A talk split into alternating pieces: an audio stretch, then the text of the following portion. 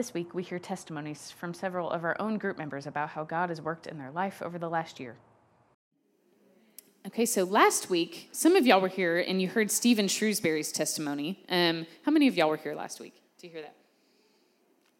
Okay, so a handful. So Stephen Shrewsbury, um, he's a professor in Nacogdoches, but he came and shared his testimony, and it is just like he's truly just so interesting. Um, and so he came all the way out here and just told us his story. Um, and so part of why that was perfect was because I wanted um, him to join us. One, because his story is amazing and he's worth hearing.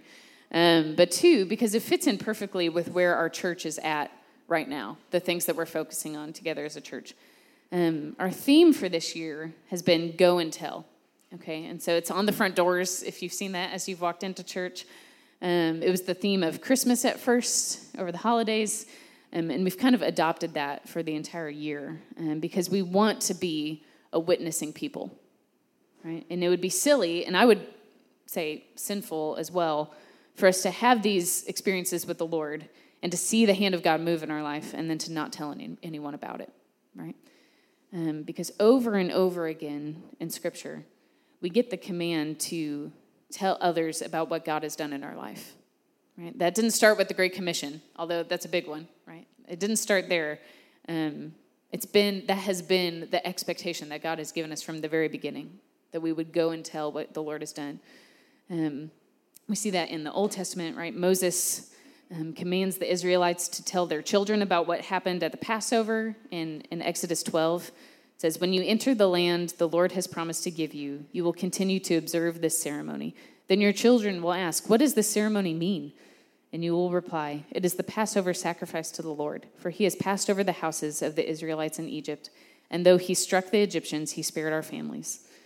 Right? So back all the way back, right, even with Moses, that was the, the command that the Lord gave them was to share their testimony of how God rescued them, right? Um, and then obviously we get the Great Commission, right? In Matthew 28 18, it says, Jesus came and told his disciples, I've been given all authority in heaven and on earth. Therefore, go and make disciples of all the nations, baptizing them in the name of the Father and the Son and the Holy Spirit. Teach these new dis- disciples to obey all the commands I have given you and be sure of this i'm with you to the end of the age right and so that's that's where we get this idea of sharing our testimony um, and really the entire new testament is basically but really the entire bible is basically a testimony right uh, lots of testimonies put together um, the gospel writers gave testimony to what they witnessed of jesus paul and the other writers of the epistles are sharing their testimony um, through their letters, right? And when we say testimony, sometimes that has like a legal, you know, lens, right? Someone gives testimony when they're on the witness stand, right? Um, but when we're talking about it here, it's simply all testimony is is a written or spoken record of what God has done. Okay. Um, and then in Revelation 12, and I'm going fast because I want to give our folks time to share. Um, because I'm really excited about um, what they have to share tonight. But in Revelation 12 11, it says something kind of interesting. It says, And they overcame him because of the blood of the Lamb and because of the word of their testimony. And they did not love their life even when faced with death. Right? And so that's always been an interesting phrase to me. They overcame by the blood of the Lamb and the word of their testimony. Um, so this isn't just when we share our testimonies or we have a testimony night like we're doing tonight um, it's not just sharing nice stories, right? That's kind of lowbrow. Um, we're not just sharing a happy thing that happened to us. Um, this is weighty, impactful stuff, right? And it's in that in Revelation, It says it's by the blood of Jesus that we're saved, and then and that we have victory. And our testimony of Jesus' work in our lives holds that really immense power, right? And so as we're thinking about testimony, I want us to understand the weight of that, okay? Because I know that we know this, um, but sometimes it's easy to forget um, that the church isn't just like a waiting room for heaven, right? Um, we don't have this miraculous experience of the saving grace of God just to wait around and sit on our hands um, until we can be reunited with God, right? The kingdom of, of God is about here and now in this physical world just as much as it is about eternity, Right? And we advance the kingdom of God through our testimony. That is how we do it. And we overcomplicate it all the time, and we have pamphlets and we do all these things, right? We kind of overcomplicate what testimony is. Um, but all it is is sharing what God has done in your life. Um, and we have our kind of our big life testimony of how we found the Lord, but we also have tons of quote unquote little testimonies all the time. I was just talking to Sarah, who's sharing with us later, and she's like, "There's so much. I don't. I don't know how I'm gonna. There's so much." And of course there is, because hopefully, when we're in tune with what how the Spirit is working, there's constantly new ways that we see God working in our life, right? And we constantly have a new testimony. Um, and sometimes it's easy um, for us to kind of tune out to that, and God is working, and we don't even realize it. Um, but the more that we have a pulse on the Spirit, and the more we're seeking the Lord in prayer and reading the Word and spending time in worship and these things, um, the more we can see how God is actually moving in our lives, right? Um, it informs our, our worldview. And when it informs our worldview, we see everything through that lens, right? Something that was a coincidence or something that was just a happy accident. Now you're realizing that the Lord has been working towards that for so long, right? Um, and we want to view everything in our lives through the lens of how God is working. Um, and so before we have folks come up, um, I want to share just a few things to keep in mind as you, as if you're sharing your testimony sometime in the future, or as you're hearing someone's testimony. Like I said, this isn't a passive experience for you to hear someone else's testimony either. Um, they they have functions and they have power, and um, they're full, rich stories that are not just um, we're not just hearing words; they're more than that. Um, and ironically, the Lord, the Lord kind of showed me seven things about testimonies, which is a nice round biblical number. But um, there's a lot of ways that um, testimonies can speak to us beyond just kind of a hit of encouragement. Um, and first, simply, testimonies reveal how God works. Um, and like we said, Scripture is a testimony. And so that's a big example of how God works. Um, but also, hearing how God has worked in somebody else's life shows us that that is something that is within the realm of possibilities of what God can do, right? Um, they show us how God moves in the world. They form our theology or our understanding of God, right? The more testimony we hear, the more full of an understanding we have of how God works. Um, and second, they create an expectation in our heart for God to move. They kind of prophetically stir people to the power of God in their own life. Because, right? like I said, sometimes we can become dull to how the Spirit is moving. Um, but hearing how the power of God is moved in somebody else's life can stir up that expectation in your own heart to say, okay, I know God is moving in me too. And you kind of awaken to that. Um, and third, they allow us who are hearing it to have an encounter with the Spirit. Like I said, these aren't just dead words. Just like when we read Scripture, we're having an encounter with the Spirit because they're not just dead words on a page. It's the living and active Word of God. And so every time you go to Scripture, you're having an encounter with the Spirit. And every time you hear someone's testimony, as long as it is Christ and Christ crucified, you're having an encounter with the Spirit too. Um, and so when, when someone shares their testimony, they're kind of multiplying the power of what God has done, right? Because now it's not just something powerful that happened to them, it's something powerful that you get to share in as part of the body of Christ. Um, and fourth, when you hear a testimony, um, their story becomes your story, right? And like we, we talked about this in Sunday school recently um, when we were talking about Achan um, sitting in the camp, right? It was this one man's sin impacted the entire group, right? And that's the, the bummer version of that rule. But similarly, the faith of one person impacts the entire body, right? And so we're celebrating now, even though we talked about how sin impacts everybody a few days ago, we're, we're enjoying the flip side of that, that f- the faith of one person impacts everybody around you too. Um, because my life of faith is not separate from Shayna's life of faith, her testimony becomes my testimony too.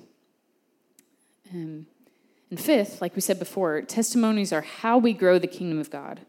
They're how faith gets handed down through generations and across nations, right? It's how generations are connected through faith. This is how the story gets told, right? This is how people find faith, um, is witnessing to what God has done um, in their own life. Um, and sixth, they give us some strength, and we've talked about this in past Sundays too. They give us strength to carry on regardless of our circumstances, right? And that includes testimony of Scripture, and that includes testimony that we hear, like we're going to hear tonight. Um, because the testimony of what God has done in the past, it gives us a promise of how God can work in the future. We know that God is the same yesterday, today, and forever. So he didn't he doesn't work one way in the Old Testament and one way in the New Testament. He doesn't work one way in the book of Acts and one way now. Right? That is the Lord is the same and his spirit is just as much at work. Um, and we've we've talked about this idea before, um, and I think it's actually Matt Chandler that said this, but you know, when we gather in communities like right now on Wednesday nights or at church, um, where we're in a community of believers, we can shout and, and sing loudly um, what is true about God. So that as we go throughout our week um, and we're in maybe a darker space or a less secure space, we can whisper that same truth because we've already shouted it before, right? And so when we gather tonight, we're going to hear people, not literally shouting, please, but figuratively shouting the truth so that as we go into our workplace tomorrow and we have a, a, dark day or we go throughout our lives and there's dark moments, we've already heard the truth shouted. And so we can whisper that in dark moments. Right? Um, and finally, as we've said, um, testimonies aren't just words, they're prophetic words. Right? It says Revelation in, in Revelation 19, uh, verse 10, it says, The testimony of Jesus is the spirit of prophecy. Um, and it's prophetic in that it proclaims who God is. And that's what prophecy is, right? It's proclaiming who God is. Um, and so testimonies aren't just um, plain words, they are a live witness to how the Spirit is moving. Um, and so, I say all that because I don't want you to walk away saying, well, that's nice. Um, the Lord moved in, in a few people's lives, and, and that's cool because that is cool. But it's so much more than that. Okay, you get to participate in this testimony too. Um, just as Stephen's story that he shared last week was so amazing, that's our testimony too. Um, and so I want us to keep those things in the back of our minds um, as we're as we're hearing folks share their stories. Um, and like I said, I want us to be a witnessing people. Um, I want the work that God has done in your life to be flowing freely from your lips. And it's easy to kind of go through the motions and, um, and not have that be the thing that we are constantly speaking. But that's the goal, right? The goal is for us to be constantly talking about what the Lord has done because that's on the top of our hearts.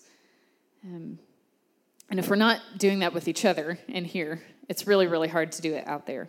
And so I want us to get a little bit of practice in tonight, and I want us to um, to hear how the Lord has been working. So, with all that in mind, um, I want to bring up um, Rudy and uh, Rudy. Yeah, you can come up first. Um, I want to pray for Rudy uh, before he shares, but um, we're going to have Rudy and then Dean and then Sarah um, share their stories with us, and they uh, generously agreed to do this. but Rudy, let me pray for you, and then we we will get started. Awesome. Okay. Lord, we thank you for Rudy's testimony because um, it is a way that you have been at work and alive, and it is a way that we can witness in our own lives how you've been at work. And so, Lord, we ask that you would use this testimony to open our hearts um, and use the testimonies of Dean and Sarah, Lord, to, to show us new things about how you work in the world. Lord, help this to expand our theology, help this to, to grow our understanding of you. So it's in the name of Jesus that we pray. Amen. Rudy, take it away. Hi there, my name is Rudy. That's how I start like everything. like an addict. So um, for me, uh, I guess uh, one of the main points I want to bring up before we start anything is talking about my family. Uh, my where I grew up, I grew up in a household where my mom was the Spanish Baptist lady, and my dad was the non-practicing Catholic who I don't even think he ever stepped foot in a church besides the funeral of his father. But it was uh, I, for me and a lot of people my age, uh, I was tricked into going to church with Oreo cookies and Veggie Tales videos. And, okay, uh, that's how my parents got me to go to the church. We would go out to lunch afterwards. Food is a good evangelism tool. Okay. And then, and over time, you know, they take away the the cookies, and then all of a sudden they take away the Veggie Tales and they replace it with some dude talking. And as a kid, it's the worst, you know? And so I'm growing up. I am a very polite guy. Um, I'm the nice kid in church that people are always like, ay, ¿por qué no puedes ser más como Rodolfo? Why can't you be more like Rudy? Look at him. And, um, but sadly, I think it's the same for a lot of people growing up in church. I did have my double life as well. I was one person on Sunday. I go to school and I was a completely different person.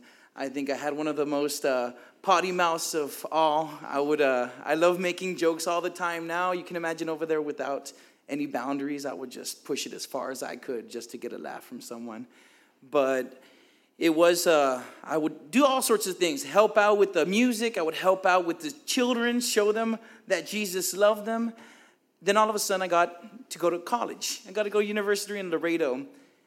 When I got there that first semester, I came to the realization that my faith was just piggybacking off of my mother's the entire time.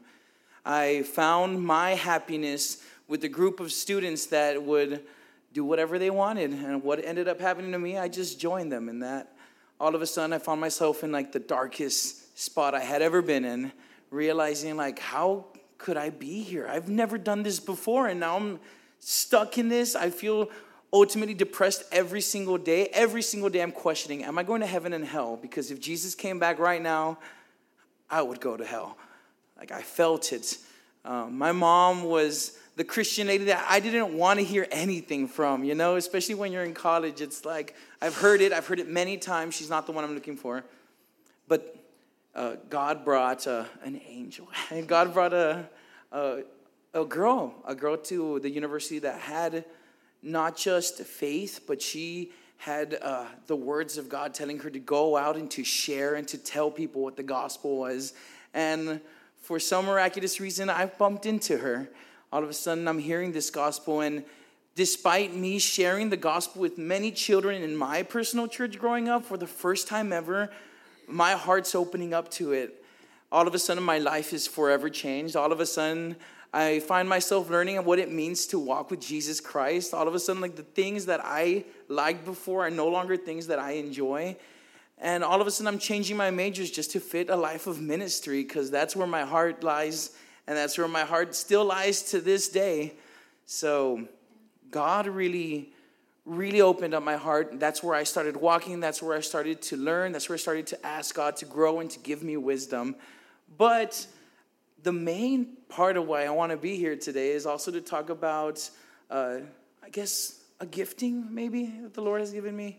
Um, just to be able to talk with individuals. I get to talk to strangers super easily.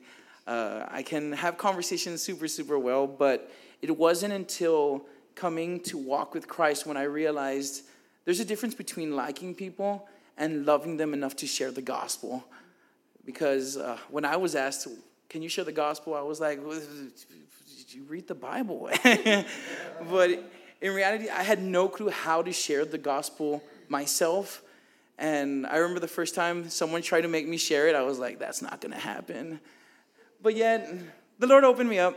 I got to, uh, I've got to share the gospel with many people growing up, uh, growing since that moment. Some people getting to hear it, getting to feel like something needs to change. Other people just straight up rejecting uh, the words that are coming out of my mouth. They weren't rejecting me, they were rejecting God, really.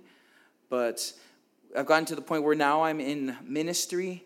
I get to share with people almost on the daily what the gospel is, sharing them that Jesus Christ paid the price for the sins. And now we have this connection with God that we can come back to Him, have everlasting life through Him, and we get to follow Jesus. What more of a beautiful thing?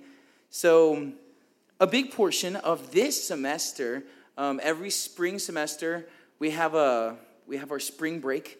Everyone's heard of spring break. Um, there's this place called South Padre Island. I'm not sure if you heard about it, but spring break is known to be uh, really, really crazy out there. We're talking people drinking, we're talking people taking advantage of others, we're talking people doing drugs straight out on the beach. You find needles and stuff every now and then out there. And so, what us as a ministry, we have a, an event called Beach Reach, which uh, we- we're going to reach the beach. You have uh, students from all over Texas, even some from different colleges in different states that just want to be a part of it. That uh, college students that come in, they're trained, they teach how to share the gospel with individuals, and we come out on these vans, these white vans. It's, it doesn't look that sketch, don't worry. Um, we, uh, it was weird at first when they were describing it to me. But we, uh, we paint the vans. Uh, we'll have city names, kind of like the Muffin Van was one of the ones I wrote on. Um, and we're driving out. I don't know if that makes it better or worse. Yeah. We have muffins, jump in. but uh, it's good. But we have um, what what we do strategically is we get a van and you have the driver. Driver, main main purpose of him is to to drive us and to also uh, know when there's a great conversation going. To like they're going different speeds and you won't realize it unless you're paying absolute close attention. Um, you have people sitting in each rows. Front two are always women, back two are always dudes, one in each row. And we stop throughout the week. We're giving out free cards and we're giving free rides out. And they'll call a number, they'll send, oh, Muffin Van, can you go pick up this group? And we'll go and pick someone up. And some of these uh, people are coming out of their hotels. They want to go to bars, they want to go drink, or maybe they're coming out of bars and they've just finished drinking. And we get to sit with them and we get to share with them our testimonies. We get to make fun, uh, fun relationships with them. But most importantly, we get to share the gospel with them, get to share them who Jesus Christ is. And some of them, have never heard who Jesus is. I met a couple, uh, a few dudes that came from India that were at spring break just to party, and all of a sudden they heard the gospel for the first time, and one of them is just like, he's breaking down because he doesn't want to do what he's doing, but he doesn't know how to accept this new thing he just realized.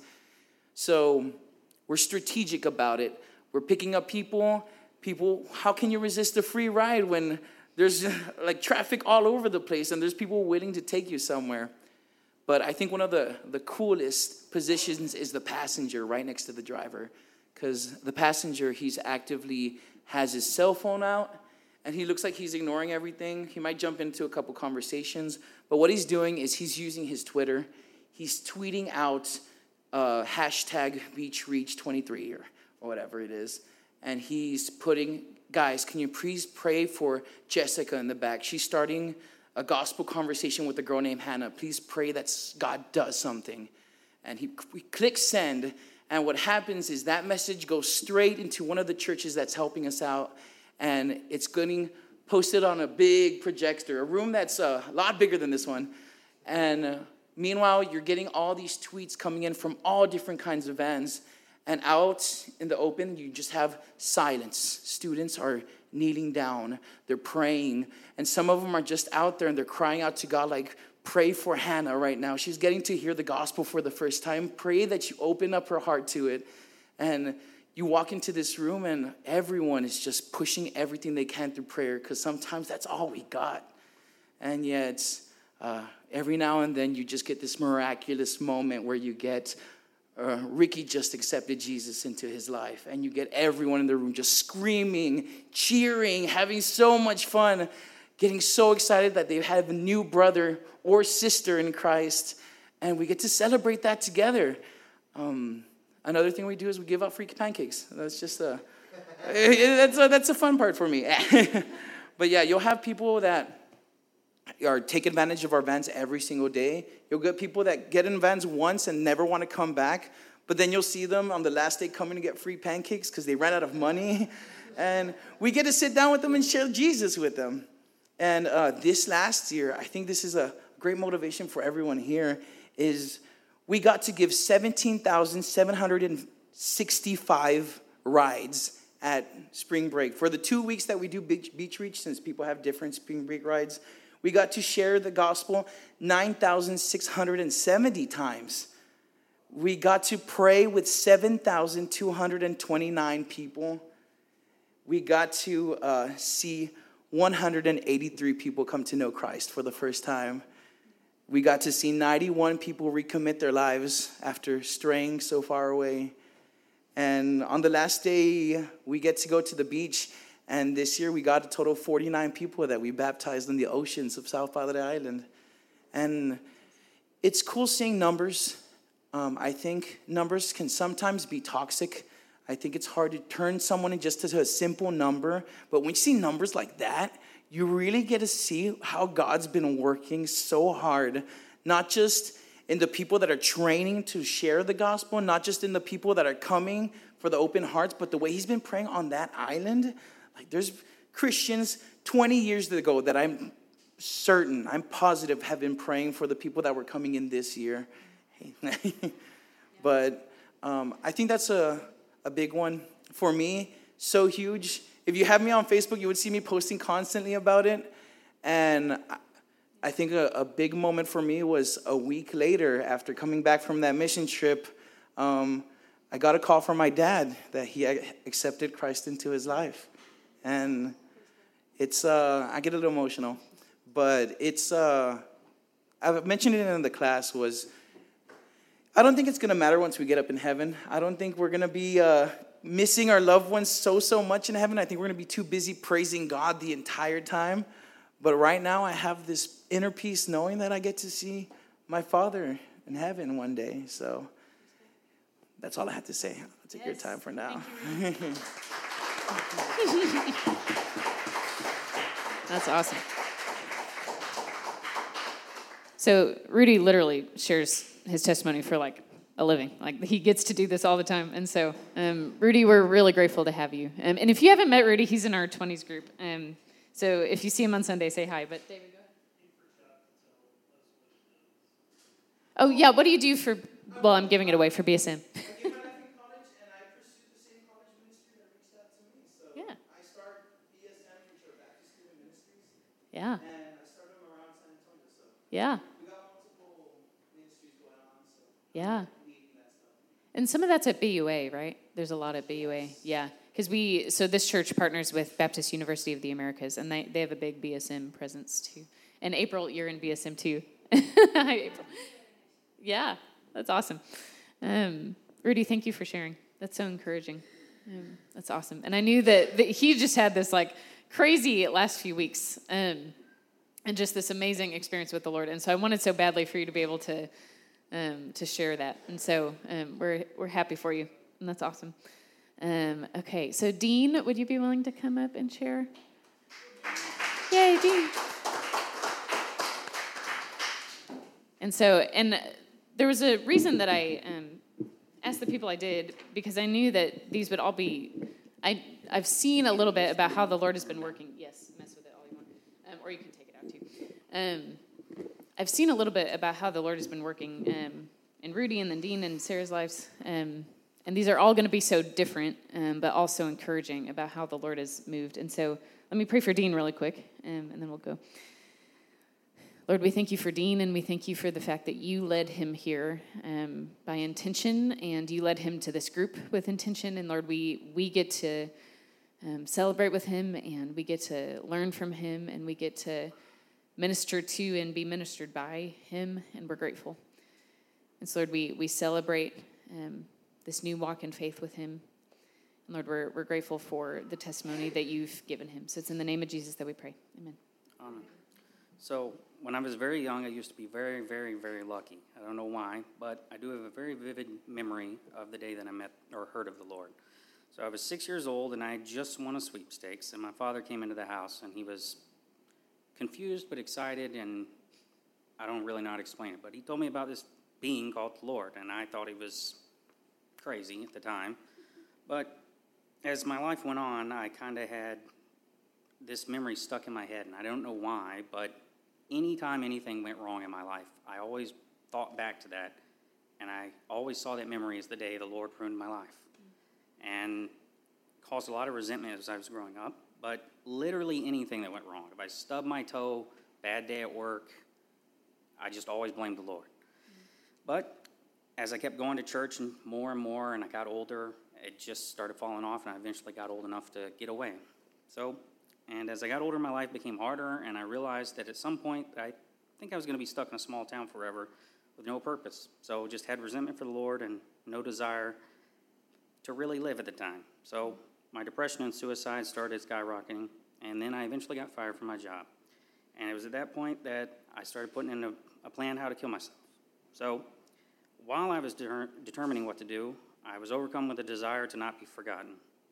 So I tried to figure out a way to always be remembered. And I remembered at the job before I was fired, there was a man there that had just joined the, I believe he went to the Navy. So I knew nothing about the military at the time, but I knew people died. So I sent a motion to join the Air Force in a desire to die, hoping to save someone's life and be put on a memorial or anything like that. Well, little did I know when I got into the Air Force, that's not exactly how it works. Had I joined the Army, possibly. So at that point, I didn't know what to do. So I just kind of went with emotion, but I still suffered with depression. And then one day I was talking with one of my friends about it, and somebody ended up reporting me. And I was furious, but I was mandated to go to therapy. I don't know what y'all know about the South, but most people tend to think it's a load of hooey and doesn't really work. That's what I thought as well, because that's what I had been taught. But eventually it started to get better. It actually worked for me, and I'm a huge advocate of now. But eventually, as well, I uh, got medically retired for reasons for my job, for what I did, and I got out. At that point, I kind of had a desire to live. I didn't know what to do, so I started going to college. uh, one second. Oh, and at that point, I started reconnecting with my father. So I hadn't really talked to my father, father for about seven years. Uh, like I said, I hated him and the Lord. And I don't know, one day I was on online gaming and I saw he was online and I just sent him a message. And I don't really know that desire. But I started talking to him and he started preaching to the Lord. And at this point, I don't remember, I think it was it was a very long time. I think it might have been 20 years at that point. So he knew a lot more than he did at that time when I was six. And he always tried to preach to me, and I always shot him down, tried to find ways to put holes in his belief, just to, I guess, belittle him. Uh, but then one day, I woke up with existential dread, and I had actually no more desire to ever die.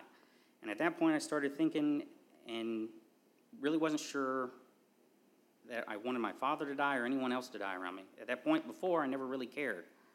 So at that point, I started closing myself off, not making new relationships. That way, if anyone did die, it didn't bother me. Of course, it didn't really work with my father because I just couldn't give up. And so every night for I think a little over a year, I would have panic attacks and couldn't get to sleep. And I would call him every night, and he would talk to me about the Lord. And of course, I still tried to shoot him down, but I just couldn't let him go. And he kept trying his best. He prayed for me every night as well. Uh, then one day when I was trying to sleep, I could, for some reason, the Lord just came into my mind, and I couldn't let it go. So I started doing some research, and I called my father and talked to him about it. This is probably the first time I actually started wanting to learn about the Lord. So he then told me about predestination, the elect, Calvinism, and Arminianism. And when he told me that uh, God calls people to him and that we don't choose him, uh, I started just for some reason not thinking what I said. I just said what I said, and I complained. I didn't think it was fair. I was mad because at that point I actually wanted to go to the Lord, but I wasn't listening to the words that I was saying. And when he stopped me and calmed me down, he said, Son, I think this might be the Lord calling you. And I was deeply confused because I felt like it was a struggle that I was trying to fight, and I just realized that I don't know why I was fighting. But I still went to bed and I started researching more things to dispute him. And not once did I try to research anything to claim that he was real. And every time I found an article, it was not very well done. So I, it didn't actually push me away. It actually started making me want to come closer. So then I swapped over to doing logic. I'm a big person on logic and science. So I looked into my belief about the Big Bang Theory. I was always taught the Big Bang Theory is what disproved the Lord. Well, guess what? It doesn't. so the idea is that the Big Bang Theory comes from nothing, right? Well, I don't know if you guys know this. There is no such thing as nothing. We can't even create nothing. If we, we take something and literally take everything out of it, there's still stuff left in it. And two of the big things that are in it are uh, space time with a hyphen and quantum fluctuations. Quantum fluctuations are the idea where the Big Bang Theory came. So it's the idea that potential energy can come out of anywhere at any time and then disappear. Well, the problem with that is that it requires the laws of physics, which needed to exist before. So then my mind just exploded. Because I was like, that doesn't disprove the Lord. The Lord could have created the laws of physics, He could have created the Big Bang Theory on Himself. And I realized at that point in my life, I had been avoiding my beliefs because for the sole purpose that I figured if I looked into it, it might break me down. Guess what? It did. So that night, I lay down in bed with probably all the weight of the world on me, realizing that what I had believed for 30 something years was nothing. I'm still a firm supporter of science. The only difference now is I believe it coincides with Christ. But with that entire weight of the world, I just couldn't take it anymore. So I just said, All right, you win. We'll do it your way. And at that time, it just felt like everything was off of me. And it was probably one of the happiest moments of my life. But ironically, when I turned over to look at the time, it was actually January 1st of 2023, about two or three minutes after midnight. And I just thought that was impressive. But I still went on to do some research because I knew nothing about denominations. So I looked, and that sent me into a spiral of being worried that I wouldn't serve the Lord properly. And then I started looking for churches, and boy, I did not know how to pick a church. And one day I got up and I went to talk to my landlord and a bunch, uh, a bunch of other people in my apartment complex. How did they choose their churches? And like, you know, it was kind of like it kind of chooses you. So I went back and I started looking up live streams. Thankfully for COVID, everybody started filming their stuff. And I looked at a few churches and it just didn't feel right. So I sat on it and I went to bed. Woke up the next day, went to my mailbox, and my landlord stopped me and told me about Samuel. I don't know if you guys met him, but he works here at maintenance. He comes And- in to Wolfson Yeah. on Wednesday night, so you might see him later. and he told me about uh, this church. So I watched some of the live streams, and I said, "This is it. I know this is it." And I was like, it just landed right in my lap. All those worries for no reason. So I ended up going to the church, and with that came with, uh, like Rudy was saying, a lot of the things that I used to enjoy was just disgusting to me, I guess, at the time, sinful things. And I had also been worrying about volunteering and like I don't. I- When I was in the military, I used to volunteer, but I hated it because it was voluntold. So it wasn't really like I was doing anything good for people. And I always thought people did volunteering just to make themselves feel better. And then I, I think it was the first night I met Megan. She had talked about a volunteer opportunity, and I've been a firm support. I prefer labor for volunteering rather than just paying. And literally, the first volunteer I hear from her is about helping Rick at uh, one of the apartment complex for people that can't clean. So I went there, and I just think, man, he just keeps throwing it right in front of me. And, uh, anyways, one last thing. Make sure I get it all. Oh, and at times I do, I don't know if I would say ashamed or saddened, but it took 30 years to find the Lord. But I think with that, it comes with the ability to show the, to others what it can be overcame. I was literally going to kill myself, and I had no purpose, and now all those thoughts and all those feelings are gone, and now I feel like I'm happy that there's a being out there that takes care of us and has a purpose for us, and will eventually exact punishment or justice that is needed. Um, and the last thing I just wanted to say is I know a lot of people debate uh, Calvinism and Arminianism, and I always thought at times I struggled with did I come to the Lord and choose Him because I wanted to avoid going to hell? It's something I struggled with. But then I always think back to the moment that I tried so much to find a way to avoid believing in Him. I looked at so many things, and I realized no, I, I tried to get out of it. He pulled me, pulled me to Him, and I failed find a way to get away from Him. But it is one of the most happy failures I've ever had in my life. So That's awesome. that's it. Thank you, Dean.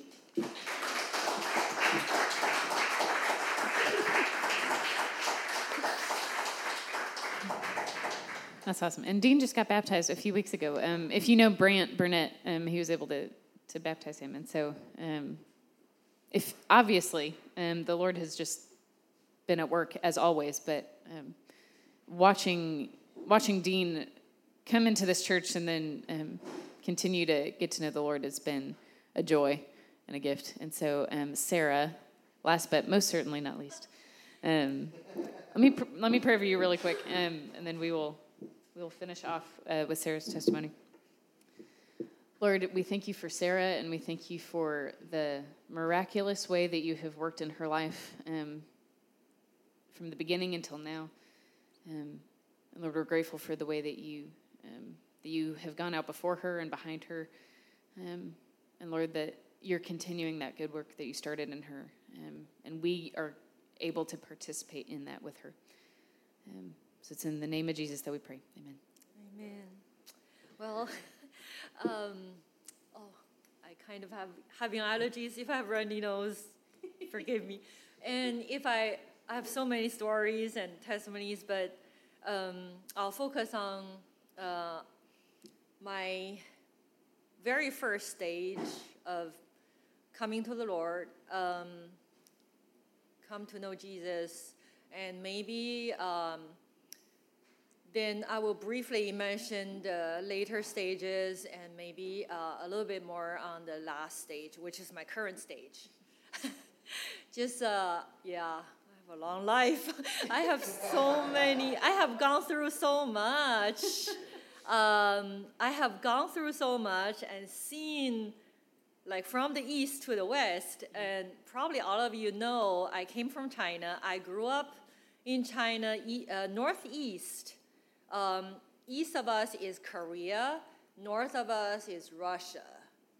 Uh, the Siberian Russia, or anyway, the very far east Russia. So um, I grew up in a very small town, like. Um, like Boerne to San Antonio, or even smaller than that. Um, so uh, the my the town is very small. Everybody know my family. My dad is the head of the police station. You know, maybe just the police station is like 15 people total. And my mom uh, was accountant uh, of the main industry in that small town, the only industry. um, and um, it's not agricultural, uh, still a little more industrial small town, but like you walk a little bit is the field, like the, the corn, the, you know, the crops. That's small. So I grew up a very happy childhood, peaceful. Um, my parents are very um, loving, traditional, hold traditional values. Um, you know, those, uh, that kind of family. Um, and uh, just, I have an older brother, older sister, and then older brother, and then me. So I'm the baby, so I was really loved. Uh, yes. but I was a very shy girl, um, um, very obedient, but actually later on I, I realized within me i was rebellious and i was questioning everything. But on the outside i everybody think i was shy and rebellious. I mean shy and obedient. Um, by being they, they think i was obedient because i was always the best student in school like always number one in my class every school year. Like nobody can beat me, and like seriously. So um, so by studying studying hard, being a good student, I think they they they think I was obedient because my parents they really value education. Um, so we were taught to there's no God uh, taught all in school, you know, all about evolution. And I actually question all that I was taught. Um, I actually laugh about it. I really don't believe. Um, and folks around, even though we are all supposed to be supposed to be atheist, you know, that's what they teach. But folks around, they actually really worship all kinds of things. Um, like the earth has a god, the fire has a god. Everything has, you know, just uh, worship fake idols, gods. And, uh, and I laugh about them, you know, thinking that superstition. Um, I, there is Buddha, uh, Buddha, you know, Buddhist, Buddhist kind of people. Anyway, I don't think our area has any Muslims. No, we, we are too far away from the West. so we, yeah, but people worship all kinds of things. Um, So I laugh within my heart. Again, I was very, very shy. I, I don't talk. But within me, I was laughing about all these things. Um, and I laugh about we came from monkey and uh, evolution. Um, so uh, yeah, they teach us Marxism. Marxism, like I laugh about that too, of course. Um, so, um, but I never heard about Jesus until college. So I did. Um, I did go to. Um, I did have six years college in China. So I got a master degree in uh, English and American literature. so, um, well, I was wanted to do art, but my parents like no art, no sports, no music. you have to do math or you know something more like useful to them. So finally, I was I was okay with math, but I, in China there are lots of good math students. I was not the top. So uh, I finally chose. We have to choose. You guys are really spoiled here. You can choose major anytime. You can go to college any age. We have to go to college 17, 18, you know, like go through. Um, so I have five year elementary, um, three year, three year, three year middle high, three year high school. So when I get to high school, I when I enter high school, I have to declare my major: liberal arts or science. You choose. of course, you know I was a teenager. I um, I like to read. I, I, read a lot. Like our library uh, in our town, I, the librarian told me, "I read. You have already read all the books in this library." Yeah. So so um, I, uh, I was like, well, okay, I'll choose liberal arts. And of course, as I doing the liberal arts thing, so um, so yeah, I never learned cal- calculus until I came to America, actually. So yeah, never learned all that higher math. But liberal arts, yes. So I chose to okay, I'll do I'll, I'll do English as my major in college, be an English teacher or something. So that's my route. Um, so I think God is God is really amazing. He puts people in your life every stage. So starting college, um, I have those um, American, we call them American teachers. They came from America, one from Britain. Um, and apparently they're all Christians. Maybe undercover. They're maybe undercover missionaries, seriously, because missionaries do work. I literally get to know about Jesus, first time hear about Jesus from these missionaries, undercover missionaries. So they do Bible study every Saturday night. And their dorms, these foreign teachers, they live in the dorm on campus next to the foreign language students, I'm a foreign language, uh, I mean, the College of Foreign Languages, right? Um, next to our dorm. So, um, and again, I'm always a good student. I, am always like in the first row, front row, and always asking teacher questions and just really good, you know, learning. Um, so, um, so of course, all these American teachers love me, and uh, I, I always like go to visit their office and uh, try to talk to them. Um, also, try to s- practice using my English skills. Um, so uh, I saw their book, Holy Bible. I'm like, what's this? They're not allowed to tell students anything about Jesus. Uh, that's why I say they are undercover because the government, the school watch them, what they teach in class. But after class time, if students ask them, they need to answer, right? So I ask them, like, what's this book? And uh, so I start to hear about the gospel. That's how. So it's really, it really works to be a missionary in other countries Trust me. Um, I really haven't heard about Jesus until then. And um, I, uh, by the end of my undergraduate, I was about to go into graduate school because I don't want to be a middle school English teacher. I want to be a college English teacher.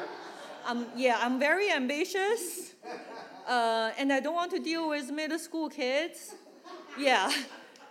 So I, even though I actually hated to, I like to read, but I hated to study literature, to, oh, do the literary critiques, you know.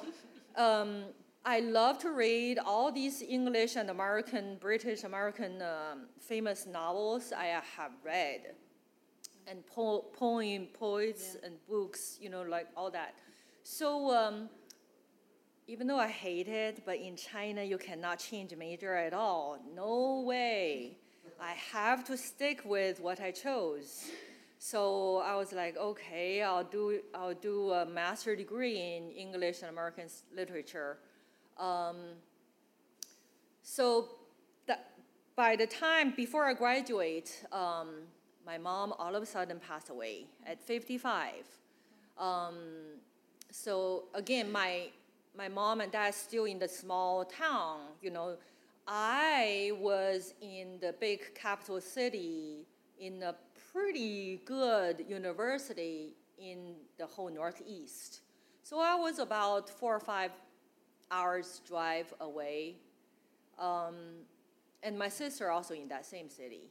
Um, so we didn't get to see mom. So when we got the news, um, in, in the morning, a car came to pick us up saying your mom was very sick in hospital.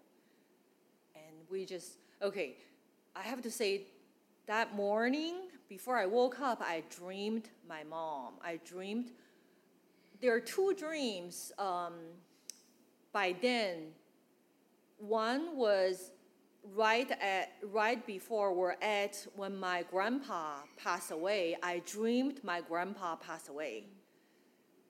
And then the second dream, which is that morning, I dreamed my mom passed away.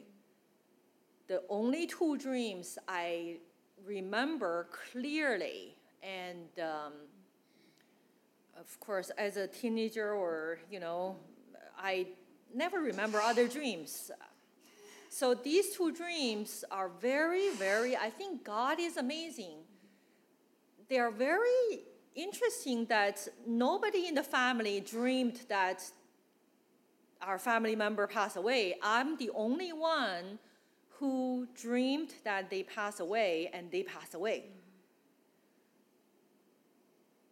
So when my mom passed away, it really shaken me like so much because at that time, I still think there's no God. Even though I heard about Jesus, okay, uh, I, okay, it didn't really, again, God used something to, to shake you up. Um, if nothing happened in my life, I might, oh, okay, like hearing a story, you know, reading a novel or something about Jesus, because at that time I never thought about life, death. I was just a happy teenager, and uh, actually I was around 21 already. Yeah, but um, God used things like this to change you, bring you up, move you forward. So all of a sudden, I was like, wow, there must be souls after the body pass away then otherwise why because when i dreamed about my mom pass away my mom already passed away. My mom passed away according to my dad around 2 a.m and i dreamed that around 5 maybe 6 a.m early morning. So that made me feel start to question wow we must have still, we must be still be existing our soul. Otherwise, why I have the dream? My mom came to me. I, I was like, there is there has to be life after death, after the physical body pass away. There has to be life. There has to be because both my grandpa and my mom told me like after they died they came to me. Um, so um, it really it really like big blow and i first time start to think about life death where we came from and where are we going um, you know where my mom went like so this is the time i remembered jesus i remembered my american teachers told me we are created by god we actually um, not, you know, of course, from the evolution and all that. And we are all sinners, and all, the sinner story, uh, Adam and Eve story. And I remembered, I remembered, oh, and because we're all sinners, we are separated from God. Um, and God sent Jesus Christ to die for us. Um, the only way, and they use a very simple analogy like a person A, B, C. If A borrow money from B, C said, I will return you the money, they, you know, if you believe me and you, you're debt free. They used something really simple to, to tell me about this. I, uh, so that's the time I start to, wow, really think about that. So, of course, after the funeral and all that, I went back to school I immediately, first thing I do is go look for the American teacher who told me about Jesus. And just with a simple faith, I um, accepted Jesus Christ. Just really simple faith. I, my simple faith is I truly believe we have souls. We're not just gone after the body gone, like we're just gone completely from this whole universe. We're still existing. Um, and uh, I, uh, since I laughed about the human, you know, we're from monkeys, so I, I truly believe God made this, made us. Made, um, so again, that was infant stage, and then my infant stage lasted uh, till till after after I got married and divorced. Okay, so, uh, but I, I still want to talk a little bit more about uh, my infant stage in China. Um, so I went to graduate school, and uh, I graduated in two years. So I actually taught one year college English. I was sent from the Northeast China all the way to the big city near Hong Kong, just like from New York or, or whatever, Massachusetts, all the way to Houston or Corpus Christi. Like, I was sent to a college there in that city, very big city. People speak Cantonese there. They, I speak Mandarin, but they speak Cantonese, uh, including you know all the Hong Kong people. They speak Cantonese because they're not right next to Hong Kong, and that's also the time. Oh, by the way, my English and American literature actually um, teach me a lot about Western culture, Western history, um, American values, and I, I've been telling myself I want to go to the land of the brave and the land of freedom. you know, because America, wow, America is a land of freedom, land of the brave. Like, I want the freedom because that's the time I started to see the dark parts about Communist Party. Um, about how I supposed to, you know, find a job. There's so much dark stuff when when you graduate, um, who gets which job? The government assign you. You don't get to you don't get to freely choose job yourself. The government assign you. The, the school assign you to which job. Initially they, they assigned me to a college I really don't want to go to. Finally, my sister and we, we helped just as I go through, start to go grow up more, go through a little more things, and of course from family, you know, whatever things going on among family, I, I really don't like the Communist Party, the government, and uh, in my all my Western education, Western culture education helped. Um, it it also plus all my uh, the Christian belief, it helped me. Um, I just so much want to um, run away from the communist country as soon as I could, and I did. Um, so as I finally land in the job teaching in this college in the South, I also start to contact schools in um, America. Uh, apply for scholarship and all that, going through the English test and all that. Um, and there is um, one testimony um, as I transitioned from the north to the south. Uh, at the airport, um, so the, the, I have to mention this testimony, this specific one, because it make me being a zero to three month infant as a Christian jump to maybe a year old. okay, I have to mention this because God put people in your life. It's really, God is so amazing. Um, so um, my sister and I, so I was, I landed in the South. I started to, you know, teach, and, but I started my life there. I know nobody, everybody speak Cantonese. And, um, and my sister uh, came to help me with, with her only daughter, my niece. My niece was like five, six years old. Um, and when they tried to fly back to back home, at the airport they stopped us. Oh, because my niece doesn't have a ID. They don't want they don't want my sister go go on the airplane with my, they want to separate my niece from the mom. Communist country. It's so weird. Anyway, um, they, this person go by book or whatever.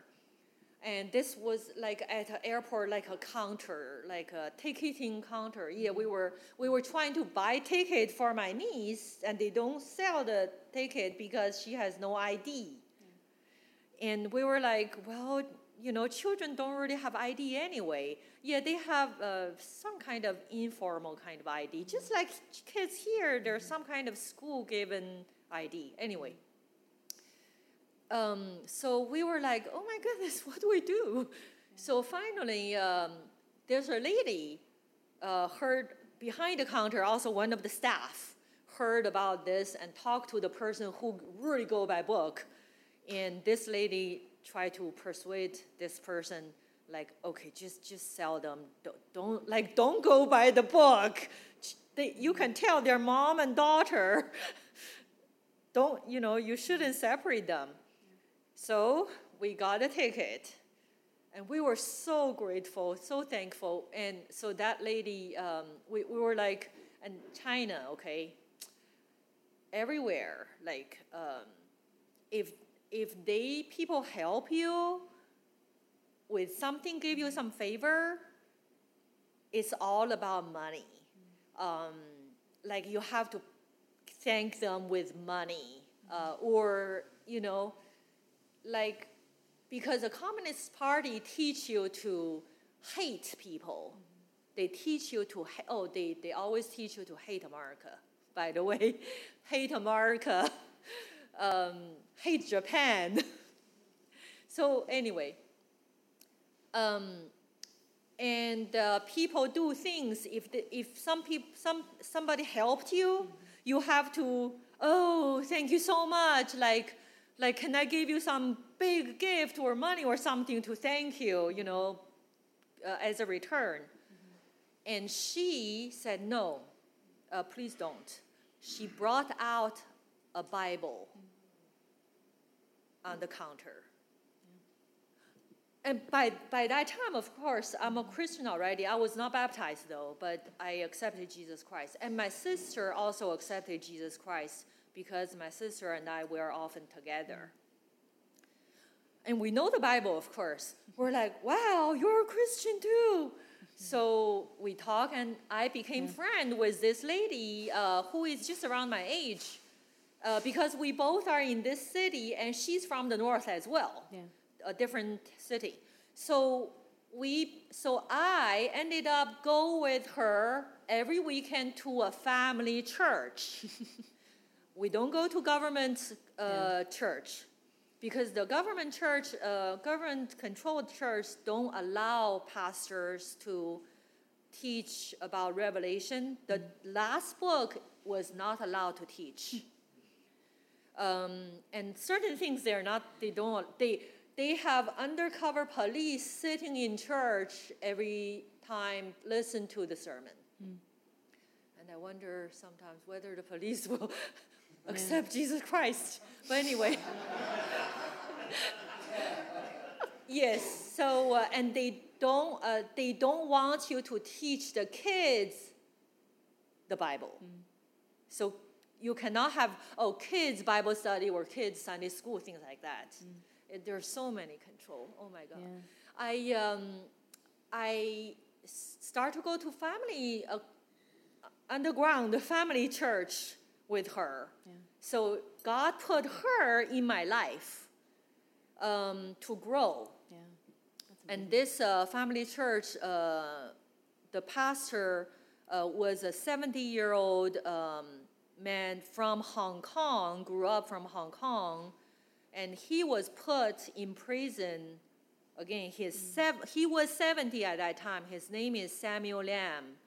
Uh, he wrote book in English and Chinese because he was from Hong Kong, and because of the UK colony, you know, he knows English pretty well. So he wrote books in English and Chinese um, about the Christian faith. And he was put in prison by the Communist Party for 17 years. Um, and his family church was so was uh, is his own house, his own house, like a three-story little building. Um, and people are literally like couldn't. It was so crowded, couldn't sit inside. People were sitting all around the building outside, try to listen to the word uh, it was so touching. Oh, whenever I, I see the scene and I recall, it was so touching. And people are s- just so strong in faith. Um, by the way, when President Reagan visited Samuel Lamb, the government, before President Reagan arrived, they paved the road in front of the house.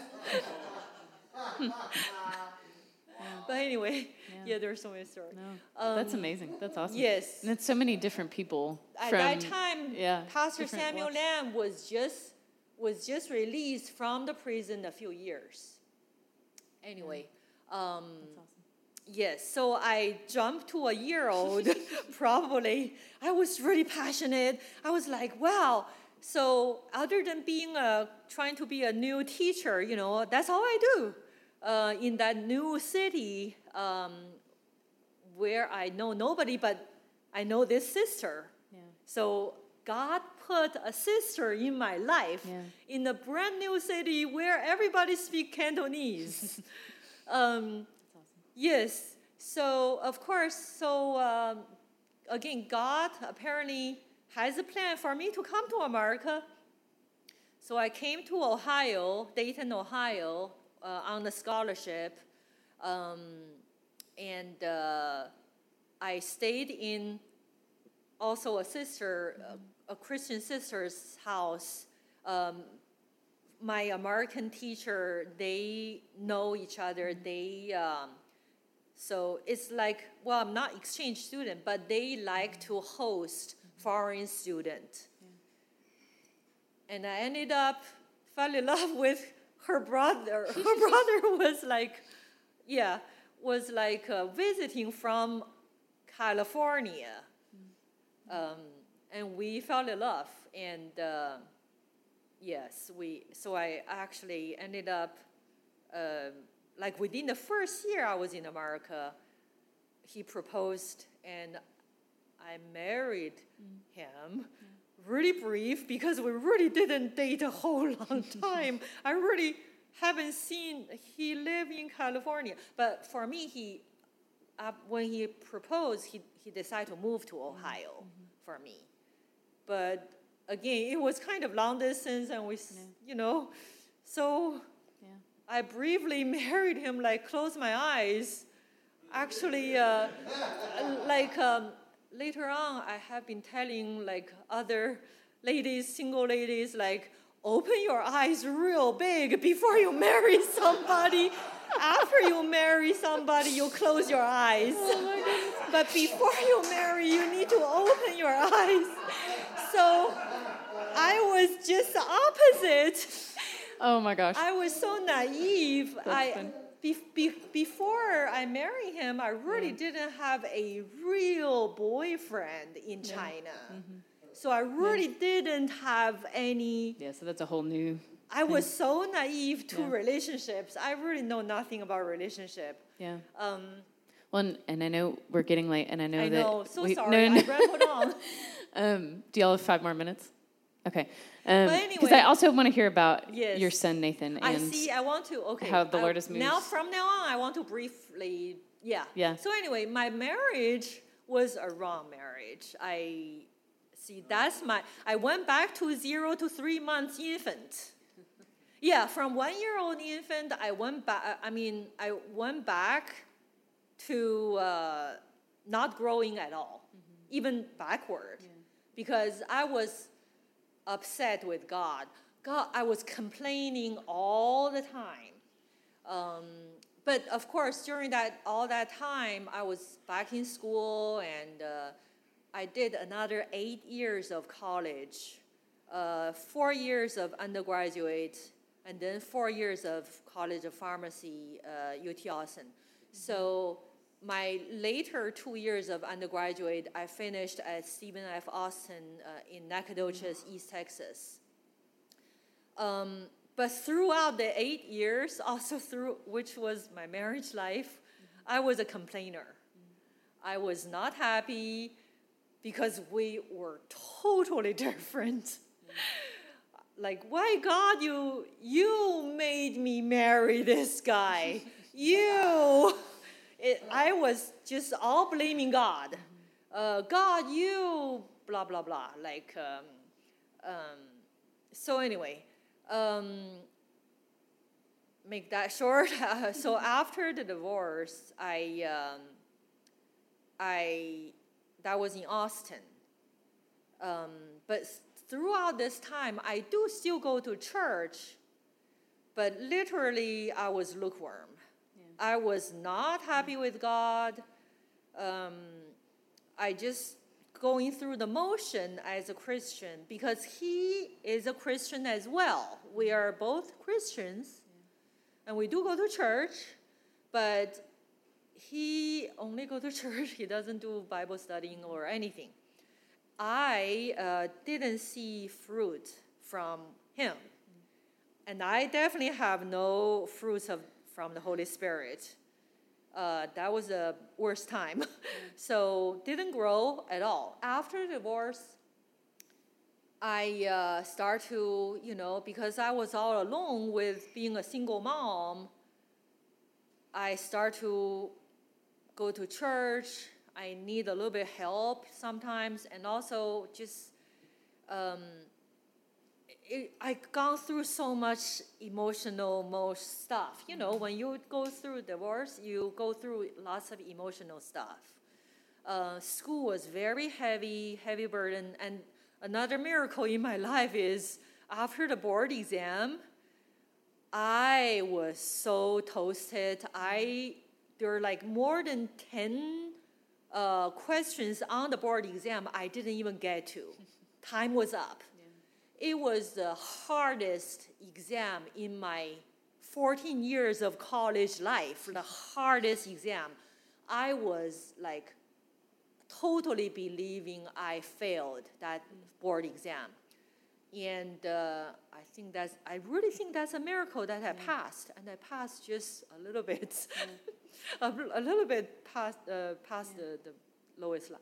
So, anyway, what I was trying to say is I started to grow from maybe one year, uh, like three months old to a three, four, five, a toddler time.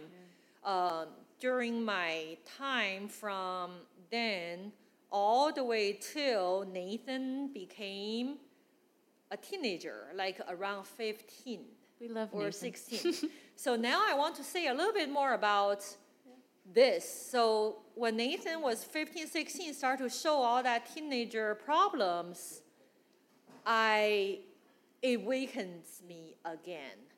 So even I was a, maybe a toddler kind of in faith, and uh, I was still not really regularly studying the Bible. I was not really praying, you know, daily. I was not really having a close relationship with the Lord.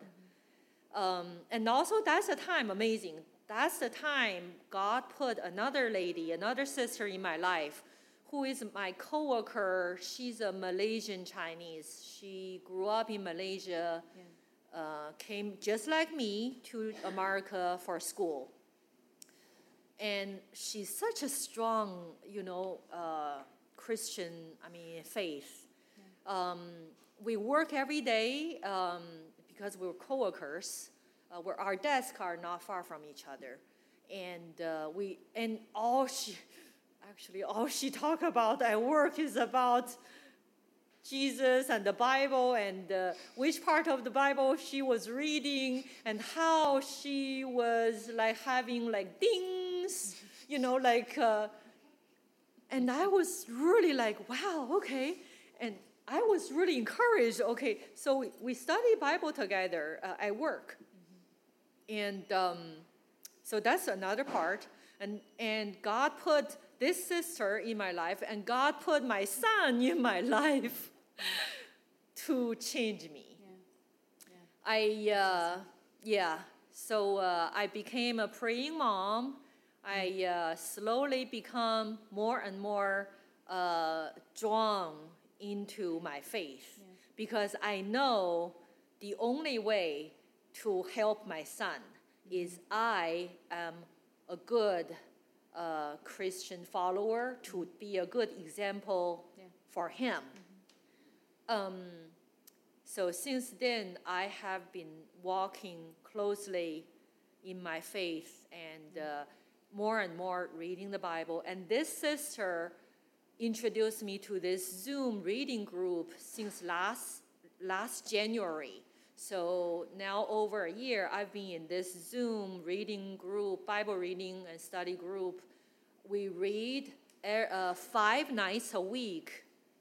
So every week, five nights a week, about 30 to 40 minutes. Um, and it helped me grow a lot. And I can see the difference. How I can see my son and I, our relationship has changed dramatically. And I have seen so much shortcomings about me. Mm-hmm. Like, wow, I didn't do this. I, like, mm-hmm. of course, it's, I'm not criticizing myself now anymore. I don't feel bad, mm-hmm. bad, like, oh, about my son's whatever failure, you know, college failure. Um, I now learned what I was doing wrong, and now I'm doing it mm-hmm. right. Wh- Like my like words from my mouth is so important. Mm.